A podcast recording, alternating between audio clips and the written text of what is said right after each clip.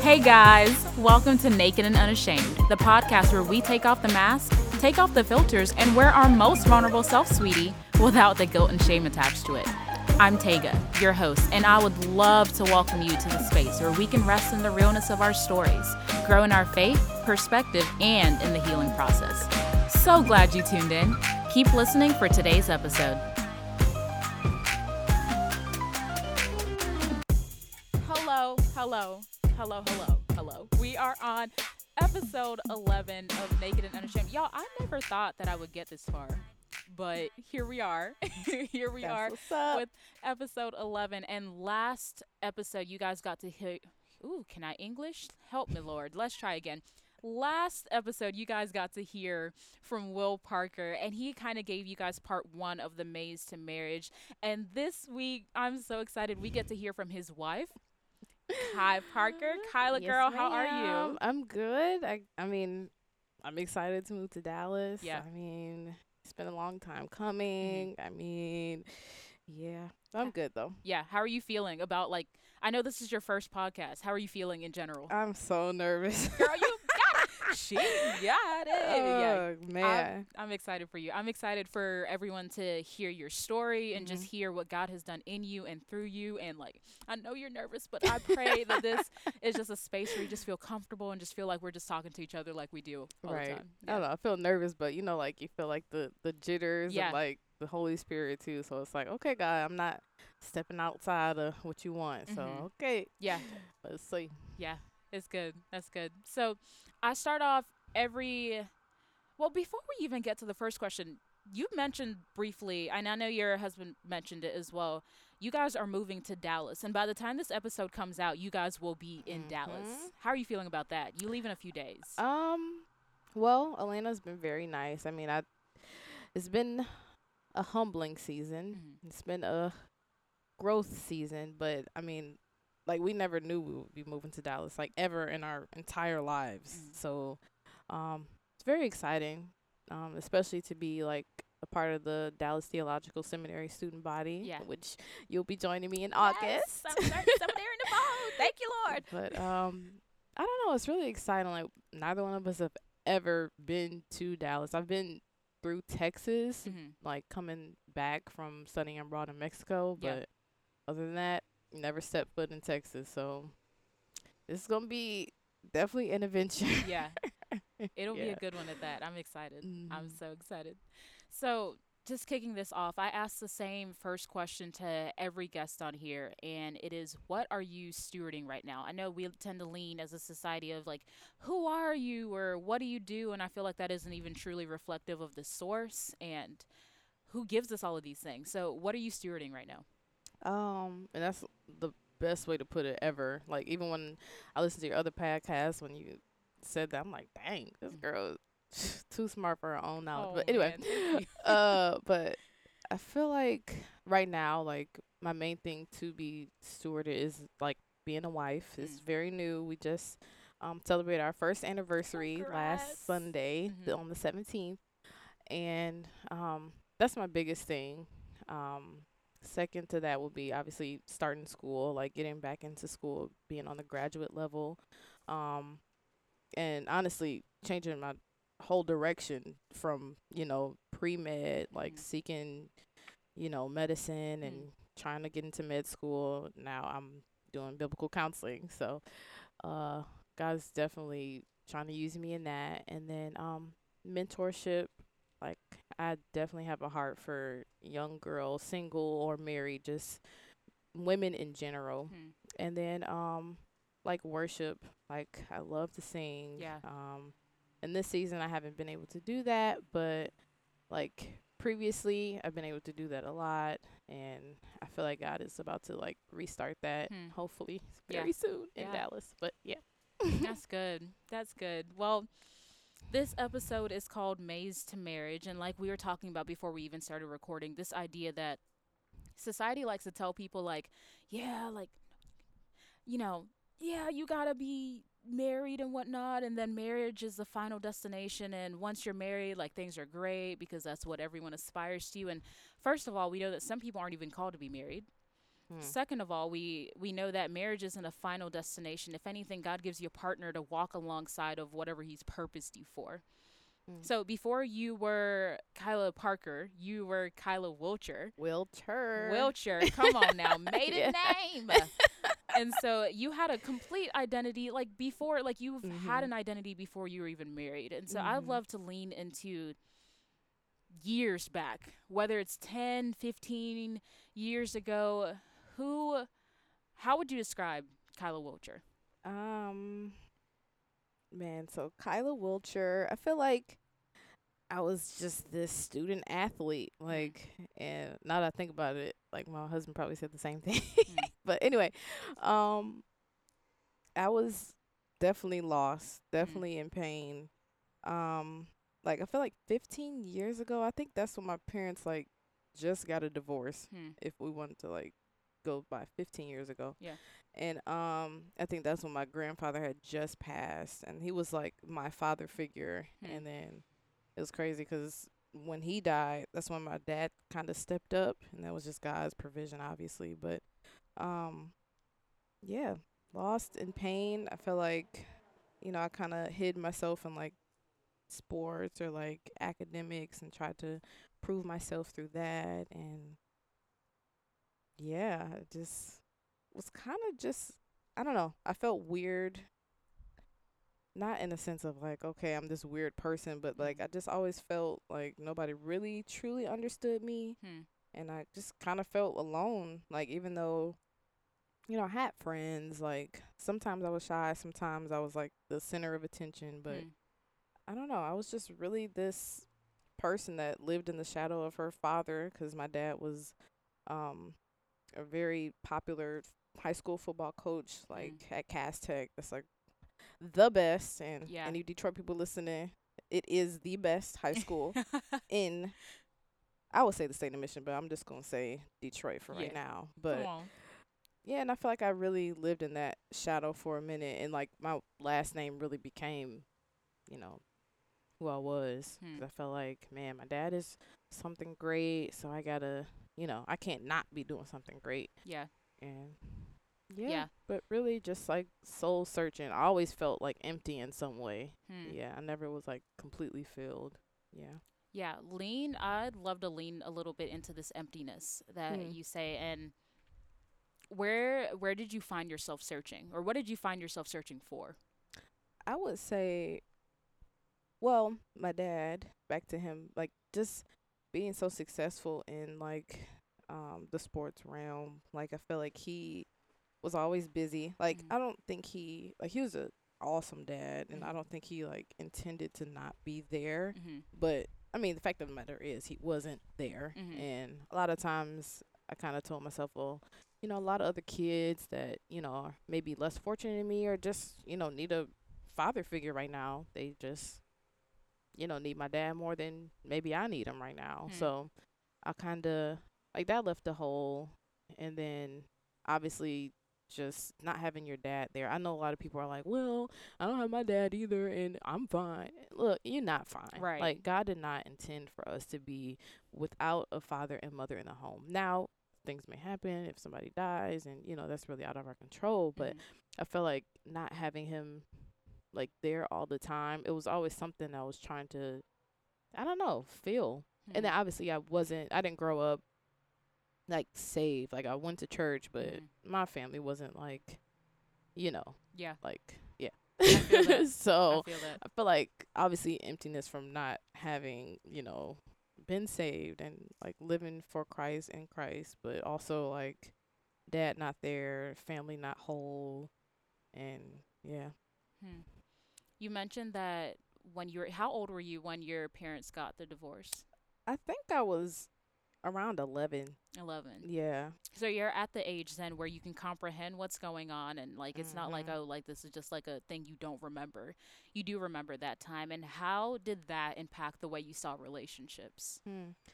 I feel like, well, like, and it's really weird because, like I said earlier, like my dad wasn't like there in the Mhm. be in the first place. Not like he came home every night. I don't want to say like you know my Mhm. dad was gone for mo- like Mm-hmm. he left for work every morning. He came home very late at night. So it was just always, you know, Mm-hmm. just life with our mom. So Yeah. when we, like, when they actually did get divorced, like, I just remember my mom saying, like, look, anything you have to say, like, say it right now. And, like, me, I was like, I'm the middle child. Mm. So, and I don't think that I have the middle child syndrome, but Mhm. I mean, I am a middle child. So my mom was like, and Kyla, don't be going up to your room crying. I was just like, what?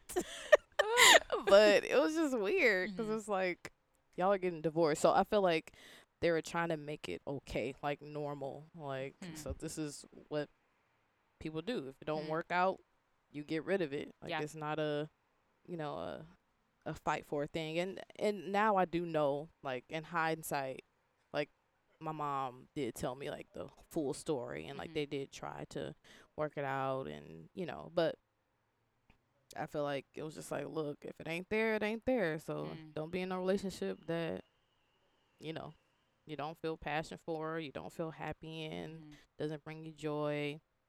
Yeah. Well, Yeah. Um, so coming from that perspective and seeing that relationship and understanding, you know, if you don't feel passion or you don't feel joy, like don't stay. What did your early relationships look like then? Mm.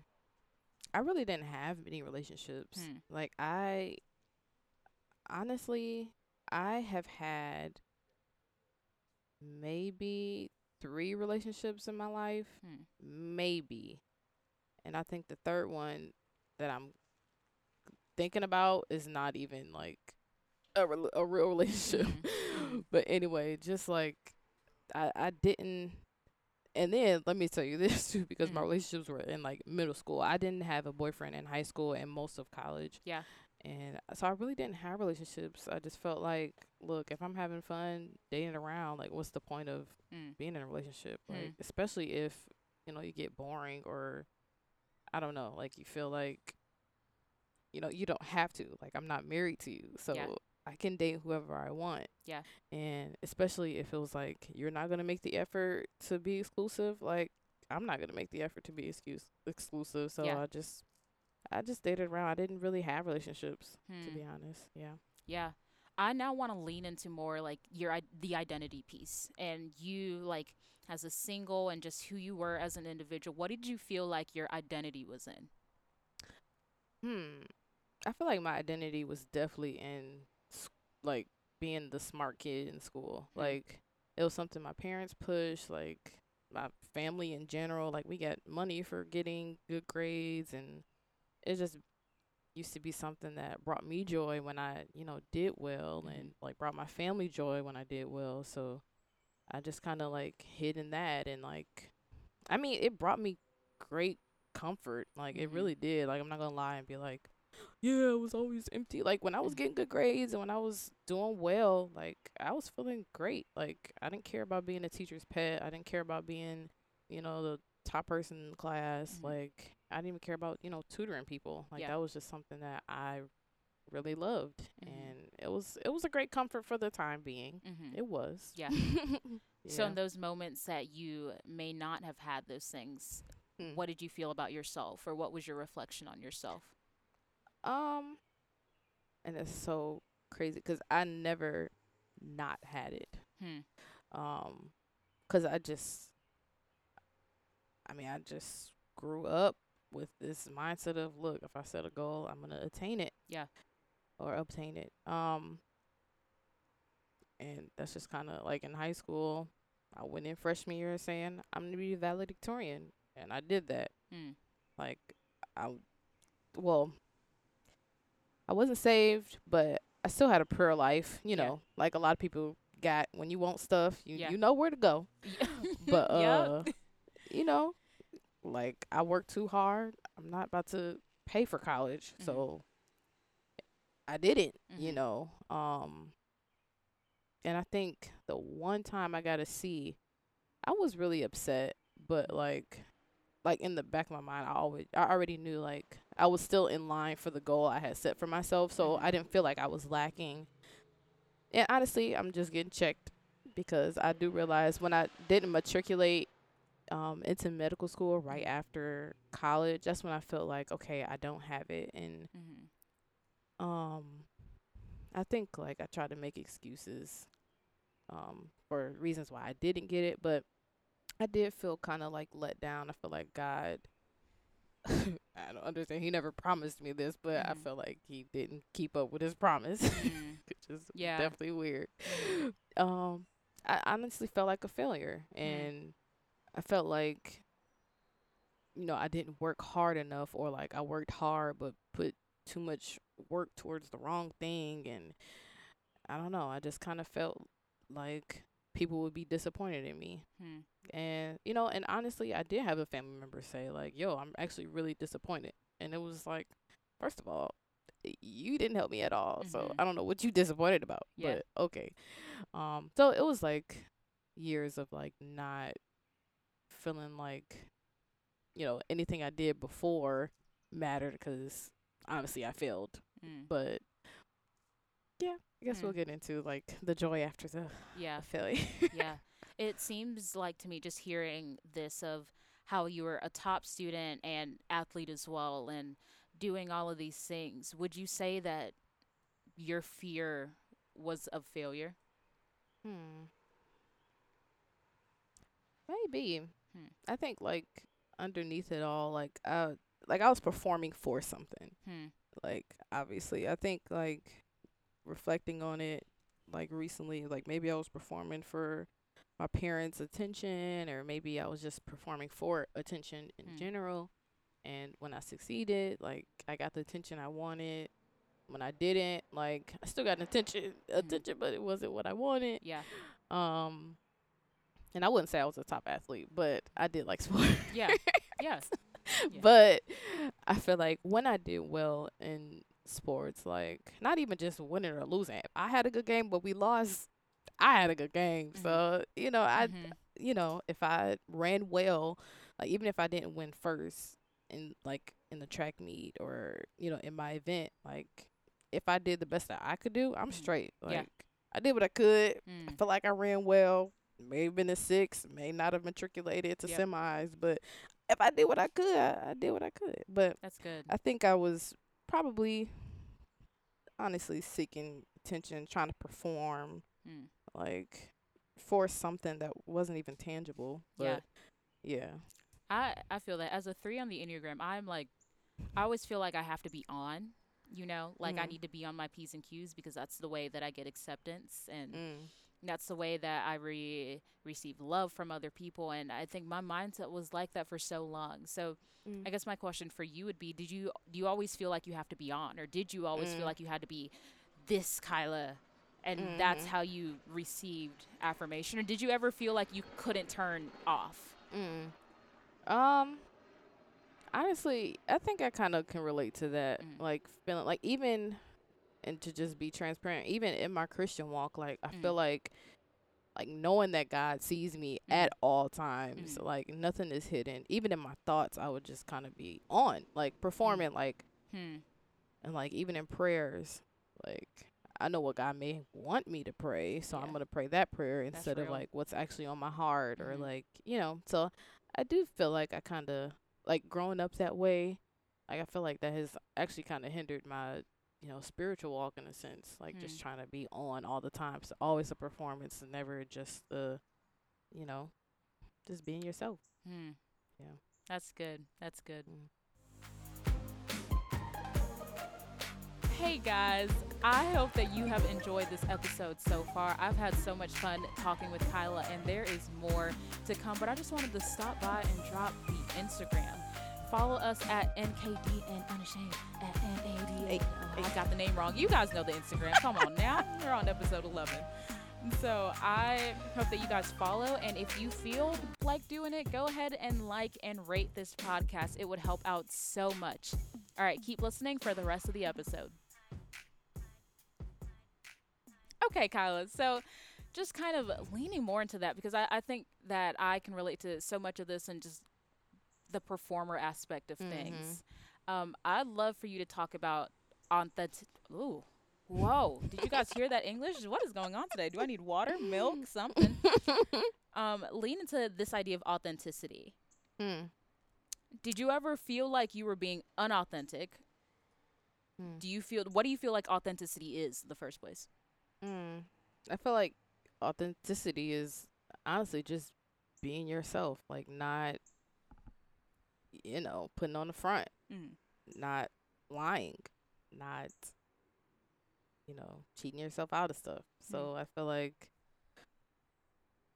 yeah, like really just showing your heart. Like if you really hate something, like hate it. Mhm. Don't, you know, I'm not condoning that, but I'm Mhm. just saying, like, just show how you really feel Yeah. instead of just trying to say something to pacify someone, you know. Mhm. So I feel like just being truthful Yeah. and how you feel, what you believe. Yeah. What I think is so interesting is like you you mentioned that you're a middle child and how you didn't Mhm. really fall into middle child syndrome because I think a lot of middle children are not the most authentic and not to generalize, but to say in the fact of when you're the middle child, usually what people see is that you benefit or you comfort everyone else. And so Mm. there's a level of inauthenticity of like you don't want to actually speak your mind because you want to make sure that your younger sibling and your older sibling or the family members are satisfied. Hmm.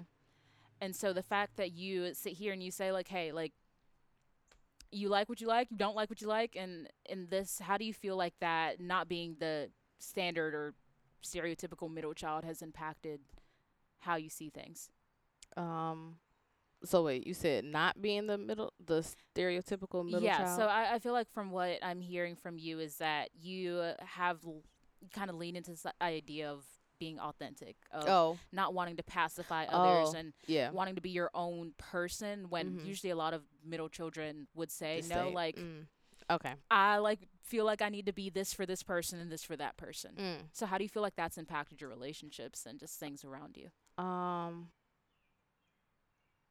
I don't know. I really have had to catch myself because I sometimes a little bit too blunt, a little bit too uh truthful. um, and it's not funny, but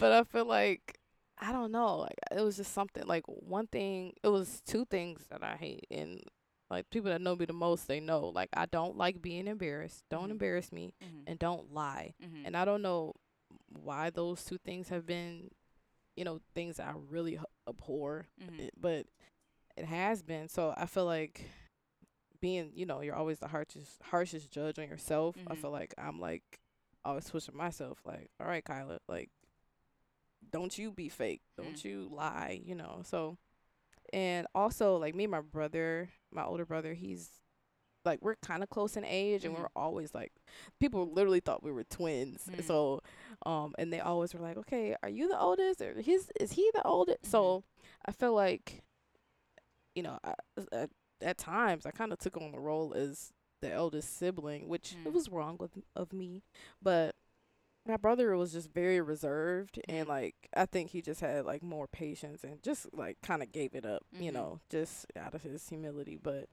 um, that's probably another reason why I just always was just kind of like just a forerunner. Like I never just wanted to sit back. Like Mm. I always took the initiative. I always like, you know, wanted to be real with people. Yeah. So I mean, like I said, it hurt a lot of feelings to be honest, Mhm. and also my younger sister didn't help because she was very very blunt. Like I Mm. I was blunt, but she was gonna tell you Hmm. everything, Yeah. and she did not have no remorse.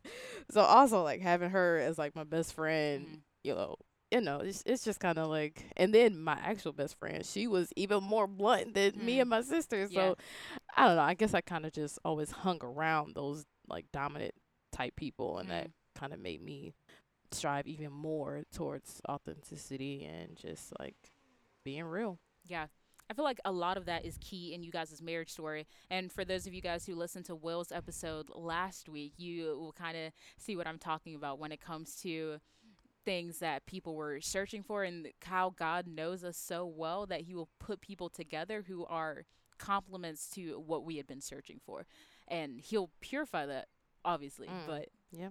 it's so good. So I know you have mentioned like you've only maybe dated like about three ish people, but when it well, came to exclusively. exclusively, yes, yes. yeah. So when it came to your dating history, what would you say is something that like you gravitate or traits or qualities that you gravitated towards, and what gravitated towards you?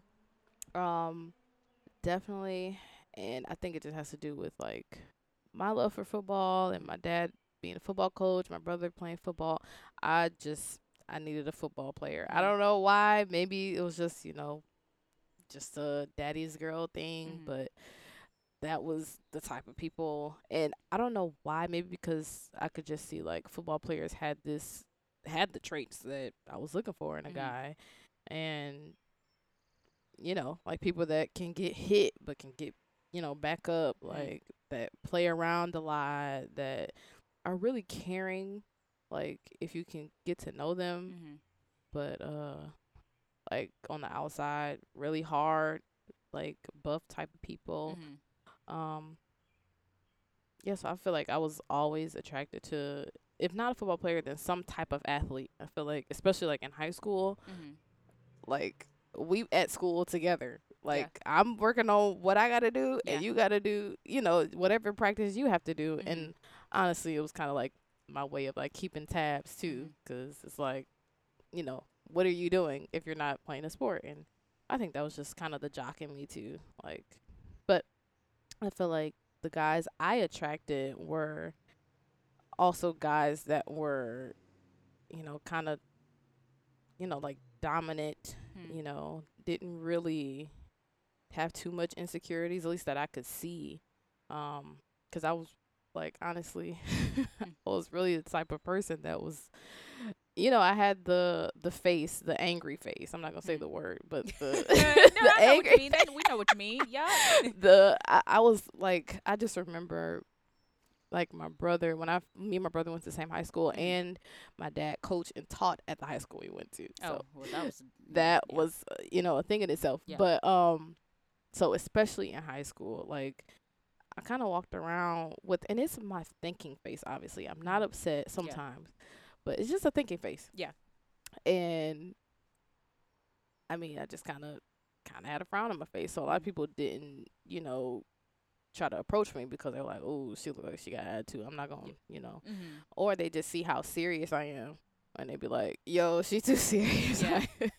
I I'm not even on that serious level yet, so Mhm. I'm just going to not even pursue. Yeah. So, but the people that were like, um, you know, that could get through that, like that could persevere, Mhm. that those are the people that, honestly, I mean, I had some some playboys. Uh, well, I ain't gonna say the word for that either, Yeah. but I had those people that came, but they didn't last. They they were just, Mm. but the guys that could kind of make it through the walls, those were the guys that were like, you know, strong, also strong willed and personality, Hmm. um, that knew how to handle a strong girl.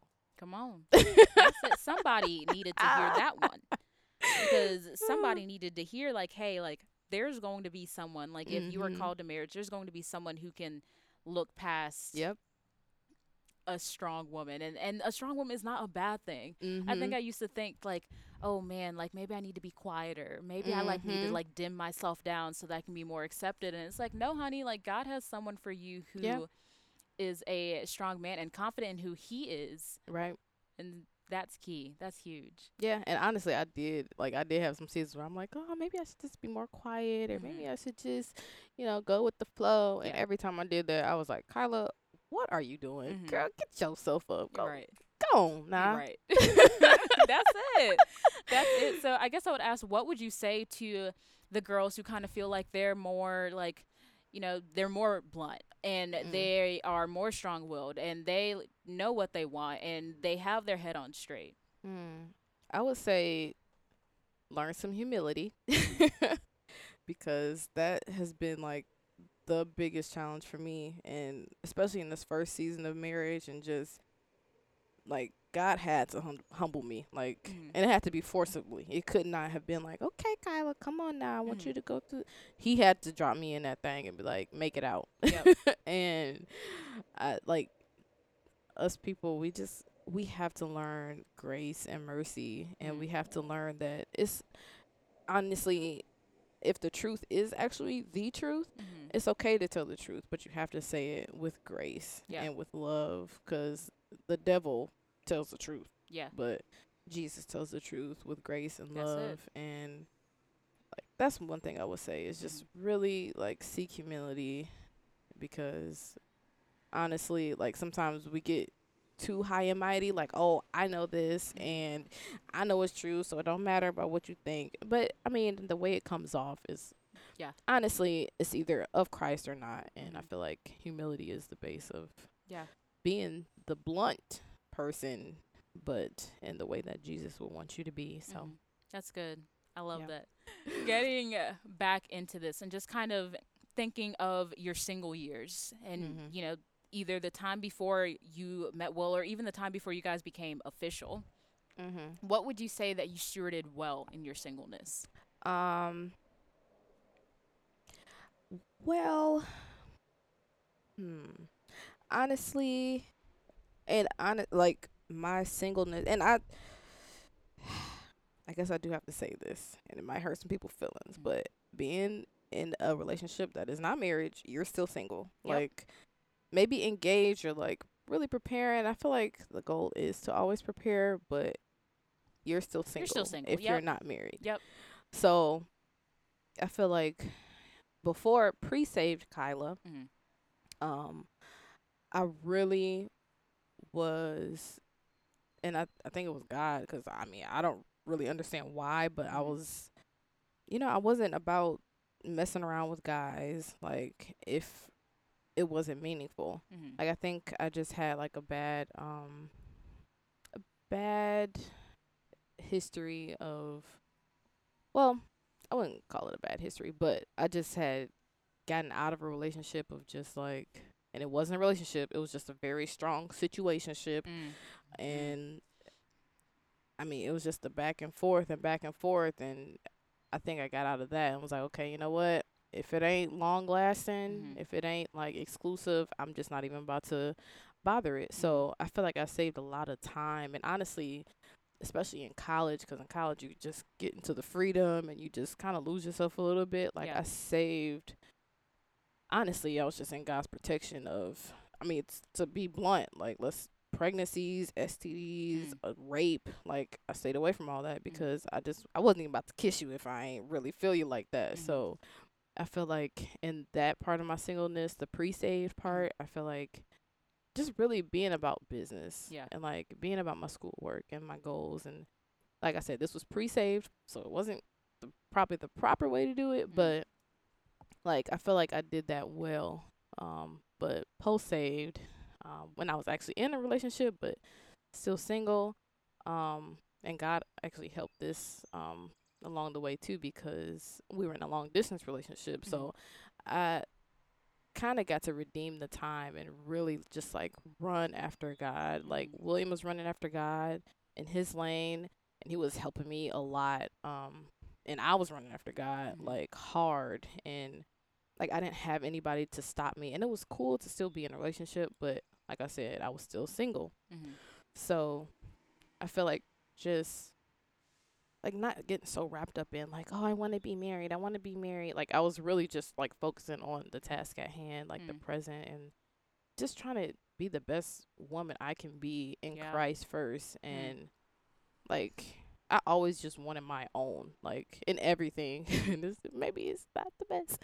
Yeah. But like I wanted my own. I wanted my own relationship with God. I didn't want to go off of William's relationship. So I was just chasing after that and that like was something that really, really benefited me, especially in marriage. Yeah.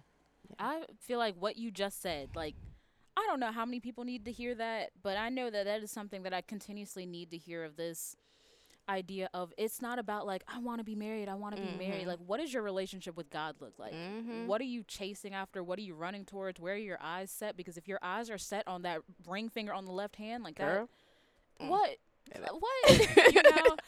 and so I think just leading into like my eyes, no matter if you're single, married, or any anything else, like Yeah. your eyes and your focus need to be on him first, Yeah. first and foremost. So, what are some things that you feel like you didn't steward as well? Mm. Like I said, like I wasn't always saved. Mhm. and I think that's important to say because a lot of people probably aren't saved listening to this, but like there's still a protection and like the people who are saved that are praying for you, like I Mhm. feel like that just Hmm. I don't even know how much stuff I was protected from, but I just know, like, even thinking back, like, I, Lord, you really protected me from some dumb stuff. Mm. But, um, just honestly, just allowing the enemy to make me feel alone, Yeah. like, allowing my alone time to be my, oh, I feel alone time, like, Mm. instead of just, like, being quiet, like, I mean, I wasn't always saved, so I wish I prayed. I mean, well, I'm happy I'm saved now, but back then, like, I wish I was saved. I wish I was like deepening my relationship with Christ before I got into a relationship with William, Mhm. and I just feel like maybe I was a little bit too serious. Like when I was on campus,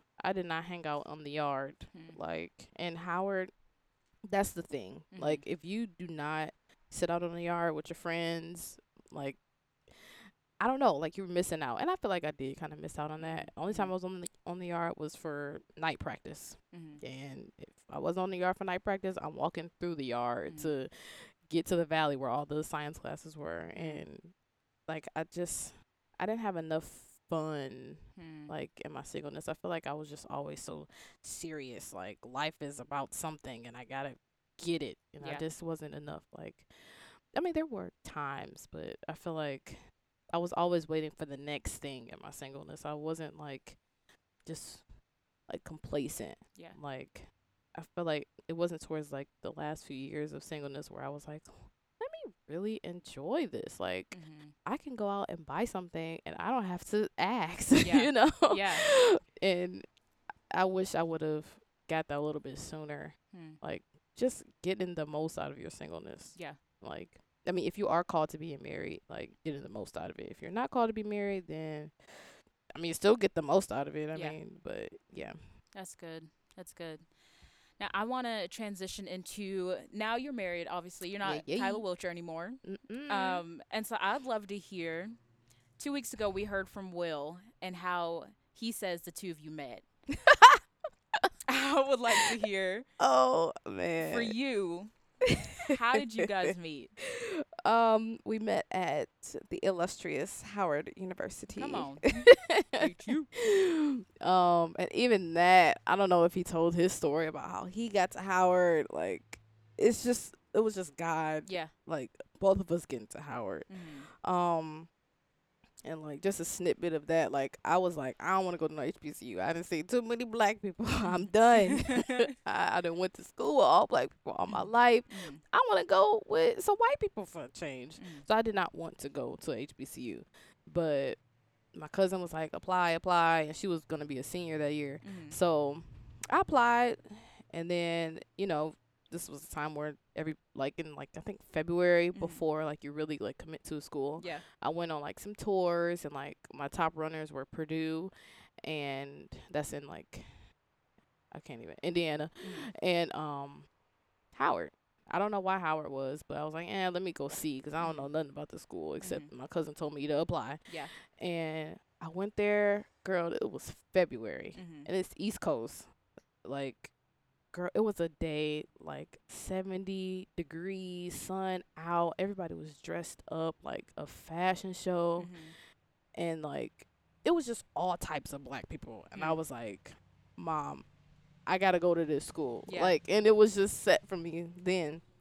And then even like the process of me getting a scholarship, uh, that was just a God thing Yeah. because they had said they had told my mom, "Oh no, we don't have any more financial aid. It's too late." But I had already emailed the lady, so my mom was talking and I was talking to financial aid, and they emailed me like, "Oh yeah, I'm sorry we overlooked you. Yes, you qualify for this scholarship," and it was just a God thing. So Mhm. anyway, we both went to Howard freshman year. Um, he was a football player. I was a cheerleader. Um, and I had an eight a.m. Well, no, it was a nine nine a.m. English class, and he was in that class. And yeah, it was funny 'cause like now he tells me like, oh, you know, I was trying to get your attention, and it's so funny because he was in a relationship at the time. So I'd be like, why was you trying to get my attention if he was Yeah. in a relationship? Come on. Mm. But him. anyway, that's that's past William. But yeah, like it was a guy from Detroit um that I knew in the class and like they were friends obviously because they both played football. Mm. And he, this whole time he was like, "Oh yeah, I was trying to get your attention, but you was so mean to me." I ain't gonna hold you. I was Mhm. kind of mean Mhm. back then, but okay, maybe I was more than kind of, but uh, yeah. And when we really like collided Mm. was uh we were put in a group project together Hmm. in English class, and when I tell you. First of all, I don't like group projects because I'm always the one that takes the initiative. I'm always the one that gets stuck with the work. Mm. God put me in a group with three boys. I was the only girl. Yep. And I was I was just already mad. So I'm like, you know what, let me just get this over with. Like William obviously had practice. This was the fall. Um and I mean I had practice too. Like, Yeah. you know, but anyway, you know, he came late to our group meeting and we only really had one. So I'm like, you better get your stuff done. You, look, do this part and that's it Mm. girl stayed up all night doing this PowerPoint. PowerPoint. I said PowerPoint. Anyway, um, girl, and he didn't send in nothing. He did not send in his parts. He did not send in his parts, and he was like, "Oh, well." Anyway, so anyway, I stood up all night doing that whole PowerPoint. Got there, he shows up, and I'm like, "You ain't doing no work." but you want to present. but you, I said, I don't know what you're gonna say up there, but you ain't doing no work. Mm. And he was like, "Oh yeah, I sent it in. I I did it." And I was like, All right. "You didn't do no work." So, and honestly, and I told the professor too. I'm like, he ain't do nothing, so he shouldn't get no grade. Mhm. and he ended up having to, you know, redo the project Mhm. anyway after that. But that's how we like if officially officially met. Mhm. Like, and I always told him he almost got me an F Yep. on my final project in English freshman composition. Man, Yep, that's how we met. that's crazy. that is crazy. Well, as you guys can hear, God redeems anything and everything. Yes, Um, ma'am. That could have been a marker of like, I don't, I'll never date this boy. blah, blah, blah. You know, that's amazing. Now, Yeah. when you first met him, obviously, like your eyes were on, like, hey, I need to get this project done. Did you ever Mhm. see him in that way? Nope, Mm. never. Hmm. I I literally, and this could have just been like I said, like I was always so kind of goal goal in- oriented. Like Mhm. I kind of missed a lot. Like just being so focused, like you forget the, you know, the people Mhm. that are calling your name. Like Yep. Jesus stopped for people that were calling people that touched the hem of his garment. Mhm. Power left. He stopped. You Yeah. know, and I feel like in that season of my life, I. I didn't stop. I Mhm. just kind of kept going Yeah. you know. So I, I honestly never looked at him that way.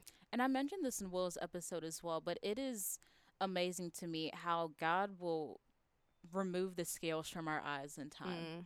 Yeah. And so you'll you'll go places, you you may have a mission, you may be one track and say, "Okay, this is a goal, this is where I need to go, this is what I need to Mhm. do." Yeah. And out of nowhere, you'll see something that you didn't see before that was there the whole time. Mm-hmm. And it'll come right on time too. You'll be like, "What? Like this was here the entire time and I never saw it." And it's it's Mhm. It's really because he allows us to see things in time. yeah. I feel like you guys didn't see each other until um it was the time. And so Yeah. what was the transition between the group project to when you guys started dating? um. So that next year, so I- I think I feel like when I first kind of not really even saw him, but kind of saw him, and now like in hindsight, I Mm. see how that was honestly God saving him from something that he ended up doing. Um I saw him at Virginia Beach or college beach weekend. Mm. Uh it's just like a a whole movement of when college students go up to Virginia Beach and Mhm. like just hang out and whatever. Like we were supposed to um one of my best friends on the cheer team, I was with her and she's like, Hey, Willie Willie's here. He's in um this uh hotel. Let's go, you know, meet up with them. And I Mhm. was like, Oh, I know Willie. Let's uh let's meet up with him. Yeah. So but girl, something ended up happening, like somebody got stabbed, so the whole Oh. like Hold on, you dropped that very casually, like, like that was just not like a big deal. Girl, it was a big deal. I I didn't say I was uh in the best of situations Right. when we collided, but yeah, like somebody got stabbed and end up we end up never even connecting that night. Oh but wow. and then that final that next school year we stayed in the same dorm Mhm. and um it is so weird but i end up actually talking to his roommate which i didn't even know was his roommate until just one night like, like, talking, talking. yeah like kind Oh, of okay, talking okay, not okay. i wouldn't say dating just Yeah. y'all know what talking is Yeah. but um just like i just went to his room and i was like willie Mhm. it was so that's kind of like the first kind of like okay this is an actual person not Mhm. just somebody that almost you know kind of almost tanked my freshman composition grade Mhm. but yeah and it was funny because i hung out with him a lot Mhm. but because i was like talking to his roommate Mhm. and he was dating this girl so me and the girl kind of become friends and yeah i feel like that's when we kind of um kind of took a course towards friendship Hmm. like i was um pledging a medical fraternity like the next semester Yeah. after uh, the spring semester um and he literally and i don't even want to say like he helped me pass economics because he really didn't Mhm. but um like he just had my back like he Yeah. was just like you know i, I want to say he like you know woke me up for class because i overslept for class a lot because i Mhm. wouldn't get back till late but um like he just would look out for me like hey like we got this assignment like it was a few times where i thought we was working on the assignments together Mhm. but they were not good grades so Yeah. that's all i'm saying he kind of had my back Mhm. but like i still had to do the work it wasn't like Yeah. you know so that's when we really like started becoming friends Hmm. like in that season That's Yeah. good. How important is friendship before marriage? Girl, before most. relationship, before the anything. most Yep. if you're not friends with your spouse like you probably I, I really don't even know what to tell you Mhm. because like that's the whole basis Yeah. of a marriage like i feel like i know i was reading this book and they were saying like marriage is kind of like the i wouldn't say like you said it's not the end goal but Mhm. it's like the ultimate you know relationship it's like the Mhm. boss mode like if you play you know video games Mhm. and like i said the boss mode so the the first level is obviously acquaintances friendships Mhm. i feel like the next level is being best friends like if you're not that i feel like you really can't like do anything Mhm. like that's longevity wise Yeah. um and yeah and it's even been like seasons where god because i did have girl best friends but like god had to even like minimize my time with them so that i could establish william as my best friend Mhm. and now like that's who he is like he's still my best friend Yeah. even though he's you know upgraded to the husband status but Mhm. yeah if, if you don't have a friendship like i'm not if you're already married then i mean obviously don't throw it away Mhm. but um like you need to get back to that like and i feel like honestly celibacy and um long distance relationships really help that like when you're forced to actually not just jump down somebody's throat and like you know commit some sexual intercourse or fornication Mhm. like you have to actually talk to them like Yeah. if you're you know 11 hours driving distance away like you have to actually talk to somebody get Mhm. to know them like i remember it was one night and i think we were still in school um we had talked literally like probably all day like we Hmm. talked from the nighttime all the way to like 9 a.m in the morning Hmm. like it was crazy but i feel like that night we really realized like dang like you're actually kind of like a really really good friend Mhm. like because i can just talk to you for hours and i feel like both of us love talking Mhm. um and i'm probably talking too much right now but, No, uh, no, this is good. This is good. but um if you don't have friendship like you really can't do like if you cannot see that person as just a genuine bona fide friend Mhm. like i don't i really don't know like i don't know Yeah. I don't know. That's good. I will go back to the basis. That's good. So I know you guys started dating, and there was a season in which you guys broke up. Like a, there was a I guess.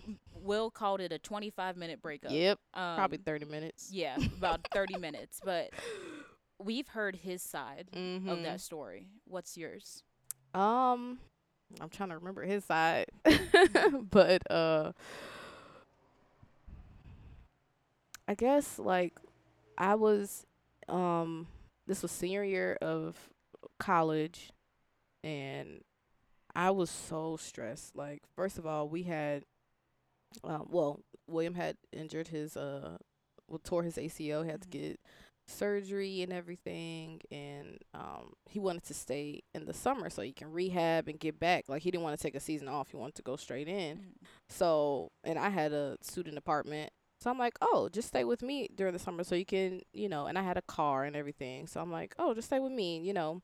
And honestly like like i said wasn't saved. So i didn't see any harm in that but honestly that was like the first bad mistake that i made was to cohabitate um because you're having a false sense of what should be marriage Mm. and we like it just brought out the worst in us. First of all, we were already in very stressful seasons of our life. Like I'm, you know, prepping for the MCAT, like getting together my medical school applications, and Mhm. I'm just super insecure. Like, just like Lord, I didn't do enough, but I just still feel led to go and apply, and and he's, you know, kind of in a depressed mood because he can't play football. This is the first time in his life, like out of his, what was that, 21, well, not 21 years, but probably like 15 or so years Mhm. of him playing football that he's ever had to like stop and not play. So he was Yeah. depressed because that was like his outlet, his, Mhm. you know, his salvation in a sense. And mine was my grades, getting to mid school. That was my salvation. And both of those things were crumbling. And so, you know, when you're not right, obviously trying to get into a relationship and that's just it can't go right if Yeah. you're not right. Um so it was just like months building up and then finally we just had this dump I don't even know what the argument was about.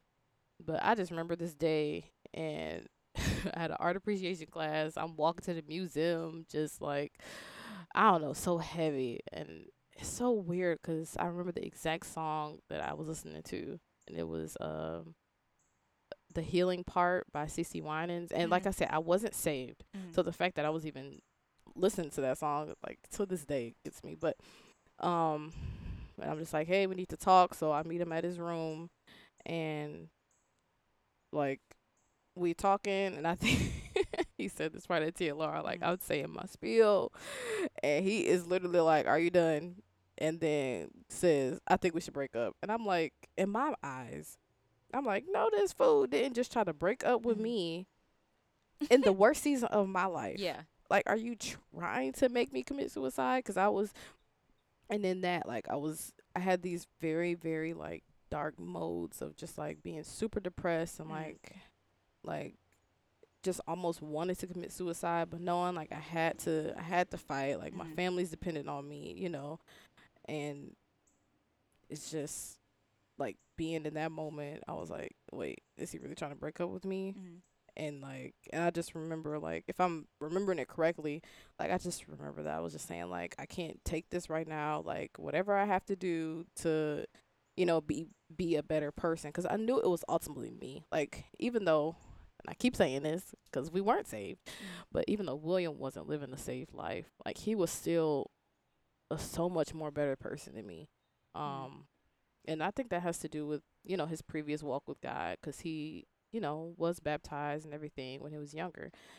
Um, but I just knew like I was the cause because I was I, I was mean. Like it, I wasn't the best person I could have been. So I knew like right there, like God kind of revealed to me like, yeah, it's your fault. So I just I don't know. Like I Mhm. felt like I just pleaded and repented and it just kind of actually hurt because I don't know, like he did not like literally he had made his mind up and like I didn't know this at the time, but he was like like in hindsight, he was like telling everybody like, yeah, I'm about to break up with her, and talking to his mom like about to break up with her, and he was set. Like it was nothing I could have said to, you know, apologize enough, change enough. He was his mind was made up, Mm. and I felt like, and wow, even now it's just like crazy, just thinking about how good God is and how repentance like is a gift Mm. um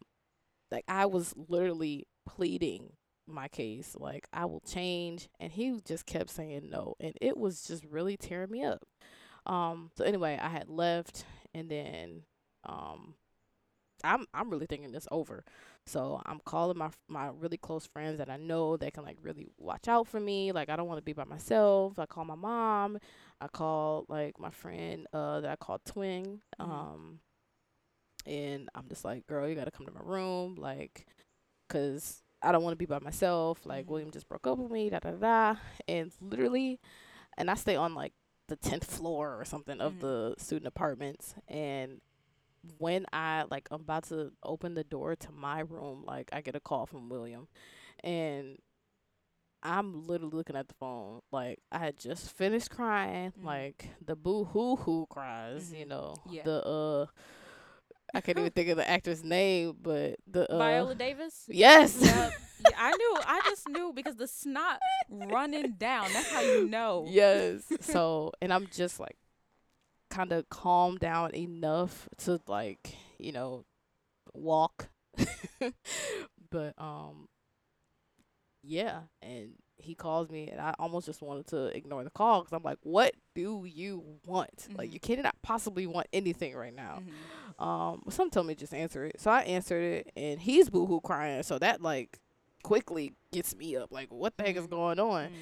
and um he's just like i'm sorry i'm sorry i miss you and like um can you come back so i come back and then um so i lived like 15 minutes away from campus so i Mhm. drove all the way back um and yeah he was just telling me about his encounter with god and um it was honestly just very i don't know i don't know how to describe it but i Mm. feel like I had had that encounter with God too, but in Mhm. my like pleading for forgiveness Mm. and you know not seeing that forgiveness in him, but like even when I left, I was still like I'm still about to be a different person because Yeah. I can't keep going through stuff like this, you know.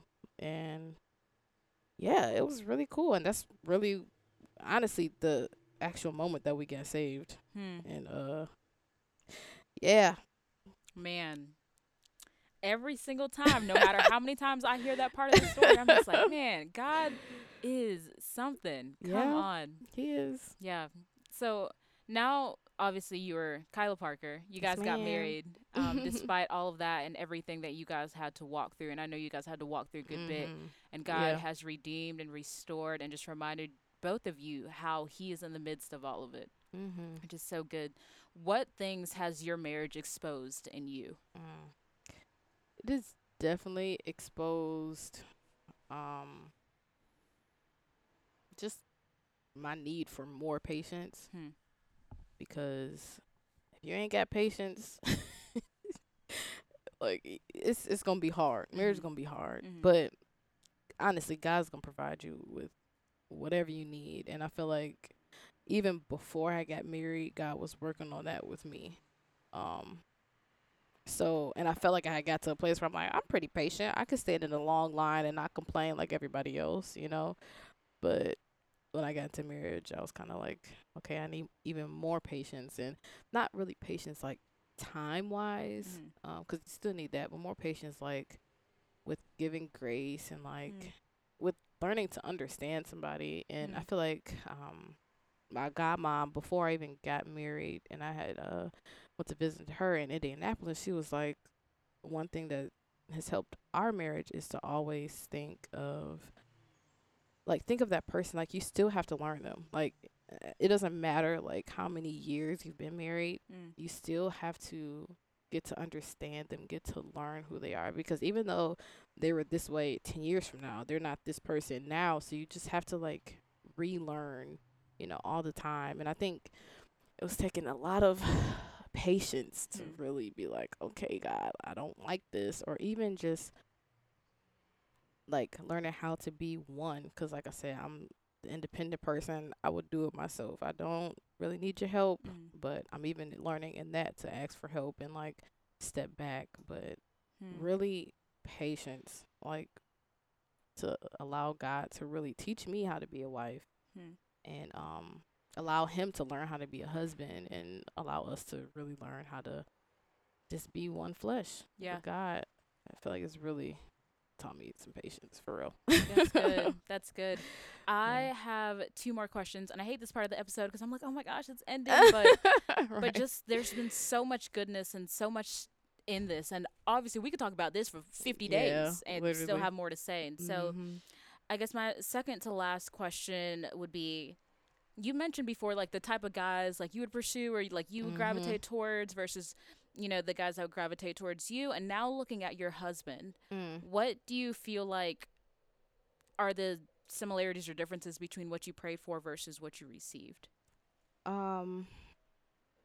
So the only times I can really remember praying for a guy, like it was actually praying for like the guy that I was dating at that time, because I feel Mhm. like, like I said, I had been through a time before where I'm pleading my forgiveness, saying Mhm. I would change, and again, like the person is like, no, Mhm. like I, we're not getting back together, or we're not like rekindling this, like it's over, like it's done, and I feel like I was really praying that God would rekindle that that person and Mhm. like that we would be married and like the person even said like before I left for college like oh you're going to be a good wife one day. I always thought that was so dumb cuz I'm like I can be your wife dummy if you would Mhm. just like get yourself together Yep.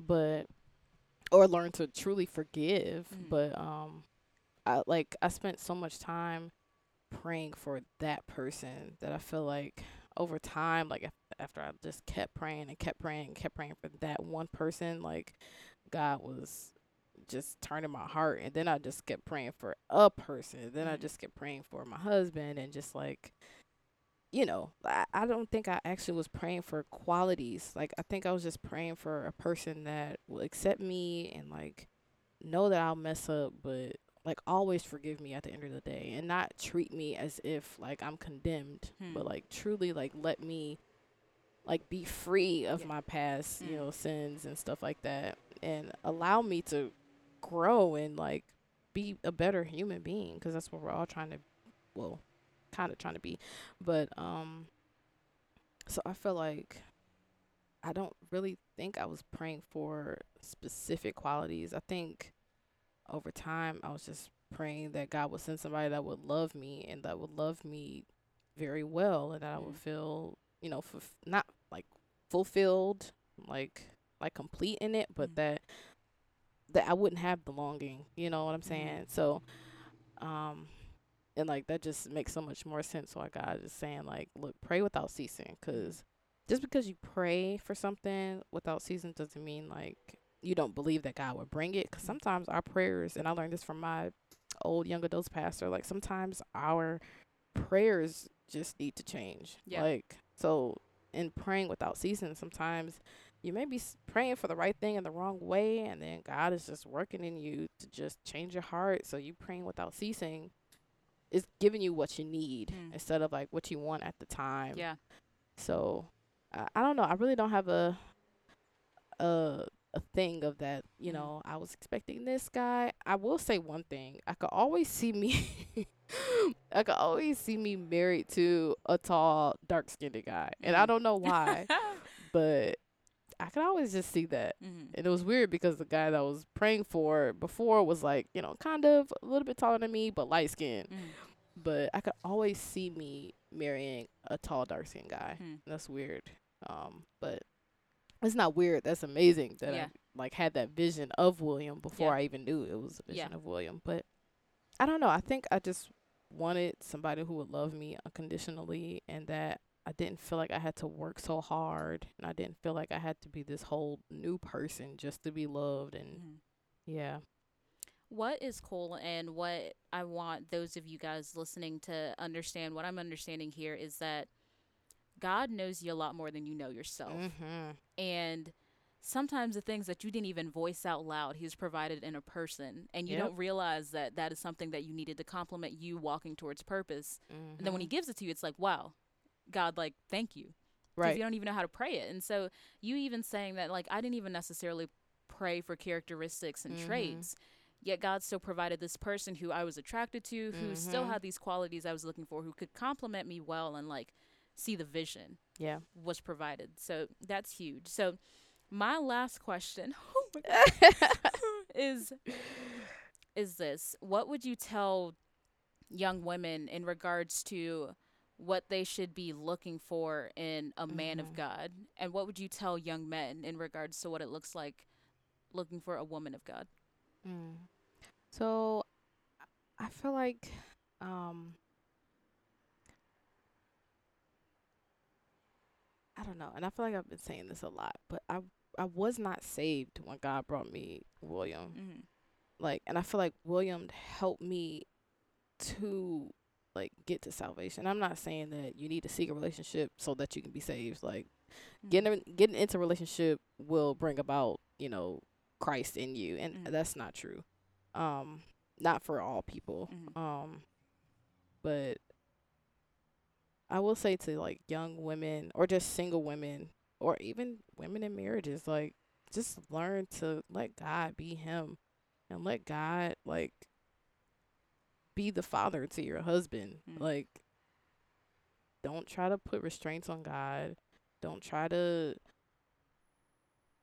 I don't know. Like don't try to make your husband who you feel like he needs to be. Hmm. Like don't try to put limits on God.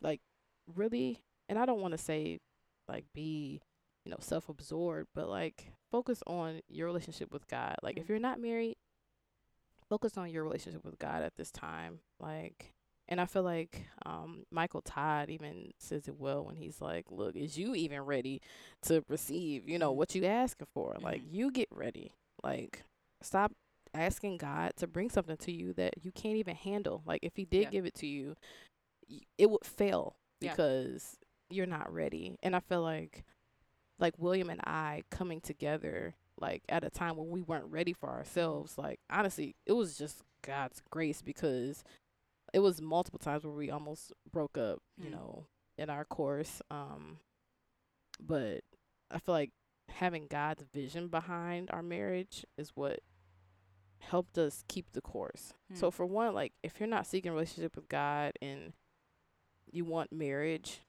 like honestly, you have to kind of reevaluate like really what you want in life Yeah. because marriage is to glorify God. Marriage is not to keep you warm at night. It's not to, you know, give you a reservoir so you can have all the sex you want. Like Mhm. it's not um so that you have somebody with you at all times. Mhm. Like it's to honor God. It's Yeah. to glorify God. So if you're not seeking God in your personal life, then I would say to start doing that. Hmm. If you are seeking God in your personal life and you're like, okay, God has told me this, but He ain't coming, where He at, God? Hmm. Then I feel like you just need to reevaluate. Like, okay, are you doing everything that you should be doing? Like, Hmm. are you being obedient? Are you being in slow obedience, which is still disobedient? Yep. Like, I would say, like, you really got to just stop asking for the man and just focus on yourself. Hmm. Like, look at yourself. Like, if you don't have the blessing that you've been praying for, then obviously God is teaching you something. Either that you ain't ready, Yeah. or that you just have to be patient, or maybe that you have to keep praying so that you know you get to praying the right prayers. Hmm. Um, but honestly, it's all built on seeking God, running towards God, and honestly praying that the man that you're praying for is running towards God also. Hmm. And for men, like you're supposed to be the priest of the family. If you can honestly look at yourself and say, "Dang, I can't lead this family as a priest," then you need to stop praying for marriage right now and pray for your relationship Yeah. to grow in Christ. Because Mhm. it like I think that's one thing that I honestly adore about William is like he is like even before we were married, like he was leading me strongly by through examples, through like his prayer life, like interceding for me, like washing me with the word, even before we were married. Mm. Like and that's something that honestly keeps me in the submissive role submissive role as a wife Mm. is because I have a great leader. Mm. And if a man, if you honestly can't say you are a great leader right now in the word, then you need to stop praying to be married Yeah. and pray that, you know, God teaches you how to be a husband that you should be. I mean, and I know that might be kind of harsh, but honestly, like, marriage is a big deal. And I feel like a lot of people just want to get married and they don't understand, like, even your marriage is a mission. Like, William and I, like, we love each other a lot, obviously. Like, we have a lot of passion for each other and for God. But, like, even above that, we understand that God has put us together for s- to advance his kingdom. Like, not in a strategic way, but Mhm. just to be, you know, images of God, to Mhm. allow his rule to be throughout the earth. And I feel like if you're not looking at marriage in that way, I'm not saying give up on marriage. I'm saying that you need to start praying about that. You need to start desiring that Mm. because if you don't, like, you will get into marriage and you'll be so unsatisfied Mm. and you will be so disappointed and feeling like you got the short end of the stick when really you was just looking at marriage the wrong way. And I don't know, I just feel like marriage is bigger bigger than what we think. Like William and I, well, he comes from a lineage of you know people staying married, but I come of, from a lineage of divorce or you know marriages that weren't sound, you know, and I like we came into this like we're breaking that curse right now in Mm. Jesus' name, Mm. and and I know a lot of people that may be married for years. They're like, oh, okay, just wait until you get. And honestly, every time William and I hear something like that, we just have to politely rebuke them. Yeah. And say that we're gonna make it through this because this is something that God has put on our heart. It's a vision that we have for our family line, and we're breaking chains. Like we ain't about to That's keep it. going through this divorce Yeah. line. And like people think like, well, sometimes the marriage is harder, like staying together than divorce. And I understand that. And I'm honestly, I'm, you know, going to school to be a counselor, but I ain't got them answers yet. Yeah.